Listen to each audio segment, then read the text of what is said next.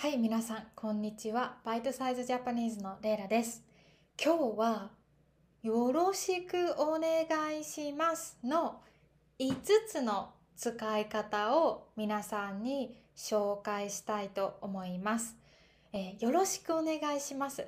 これは自己紹介の時、セルフイントロダクションの時に使いますよね。多分皆さんが日本語の勉強を始めた時にあの勉強した言葉だとフレーズだと思います。えでもよろしくお願いします。このフレーズってすっごく便利でいろんな場面場面いろんなシーンねで使うことができます。はい。あの自己紹介の時だけじゃないです。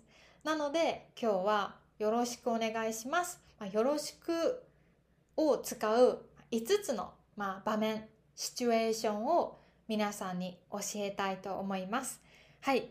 えー最近、えーポッドキャストのペイチュアも始めました。えーね、今までの、そしてこれからのトランスクリプトとか、まあ、とても便利な日本語のコラムとか、えーネイティブがよく使うフレーズのエピソードなどなど、えー皆さんとシェアしたいと思っています。興味がある人はぜひリンクからチェックしてください。はい、じゃあ早速、えー始めましょう。はい、じゃあよろしくお願いしますの、まあ、よく使うシチュエーション一つ目。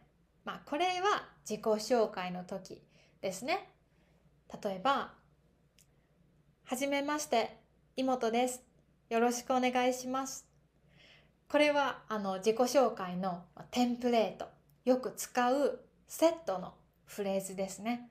私の名字、名字、ファミリーネーム、名字は妹です。はい。なので、妹ですと言いました。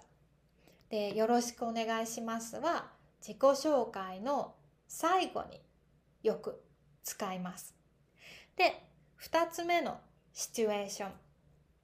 これは他の人に何かお願いするとき、何かをお願いするときに使います。まあ、例えば、うーん、えっと、友達に、ちょっとごめん、これのコピー作ってくれる？っていうときに、まあ、このコピー作ってくれる？よろしくみたいに、えっと、友達とか、まあ、他の人に何かをお願いするときに使います。うん、これもね、本当によく使いますね。あの、私も YouTube とかの、えっと、ビデオ作るときに、英語のあの台本、台本は、まあ、トラ、トランスクリプトね、台本を作ります。その時に彼氏に「ごめん英語のトランスクリプトチェックしてくれる？よろしくありがとう」みたいにお願いします。はい。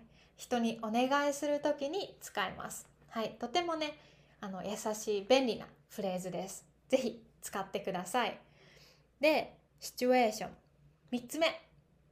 これは、まあ、会議とかプレゼンテーションを始めるときに使います。はい。まあ、例えば、ね、私が、じゃあ、今からプレゼンテーションを始めるなら、こんな感じ。あ皆さん、おはようございます。では、本日、今日、えープレゼンテーションをします。妹と申します。よろしくお願いします。みたいな感じで、プレゼンテーションを始めます。はい。とか、まあ、会議を、会議、ミーティング、会議を始めるときは、皆さん、おはようございます。今から会議を始めます。よろしくお願いします。と言って会議を始めます。これもね、よく会社ではよく使いますね。はい。で、よろしくお願いしますのシチュエーション4つ目。まあ、これは、えっと、英語だと Please say hello to someone のとと言いたいとき、まあ、によく使うかな。例えばまあ私はおばあちゃんによく電話します。でその時にあおばあちゃんおじいちゃんによろしくね。Please say hi to my granddad みたいに使います、えー、サムワンによろしくね。サムワンによろしくお伝えください。これお伝えくださいは、まあ、ポライト丁寧な言い方でよろしくねは、まあ、カジュアルな感じですね。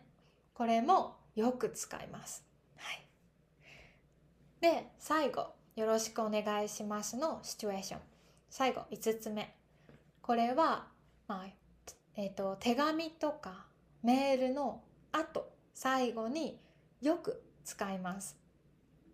例えば、えーと、私はこのポッドキャストも、えっ、と、編集者、えっ、と、エディターさんに、ね、字幕を作るのをお願いしています。その時に今月のポッドキャストの動画ファイルを送ります。よろしくお願いします妹。みたいにメッセージメールの最後に書きます。これもね多分ほとんどのメールでよろしくお願いしますを私は書いていると思います。本当によく使うフレーズです。ぜひ使ってみてください。はい。じゃあ今日のエピソードはここまでです。いつもありがとうございます。日本語の勉強頑張ってください。じゃあね、バイバイ。いい一日を。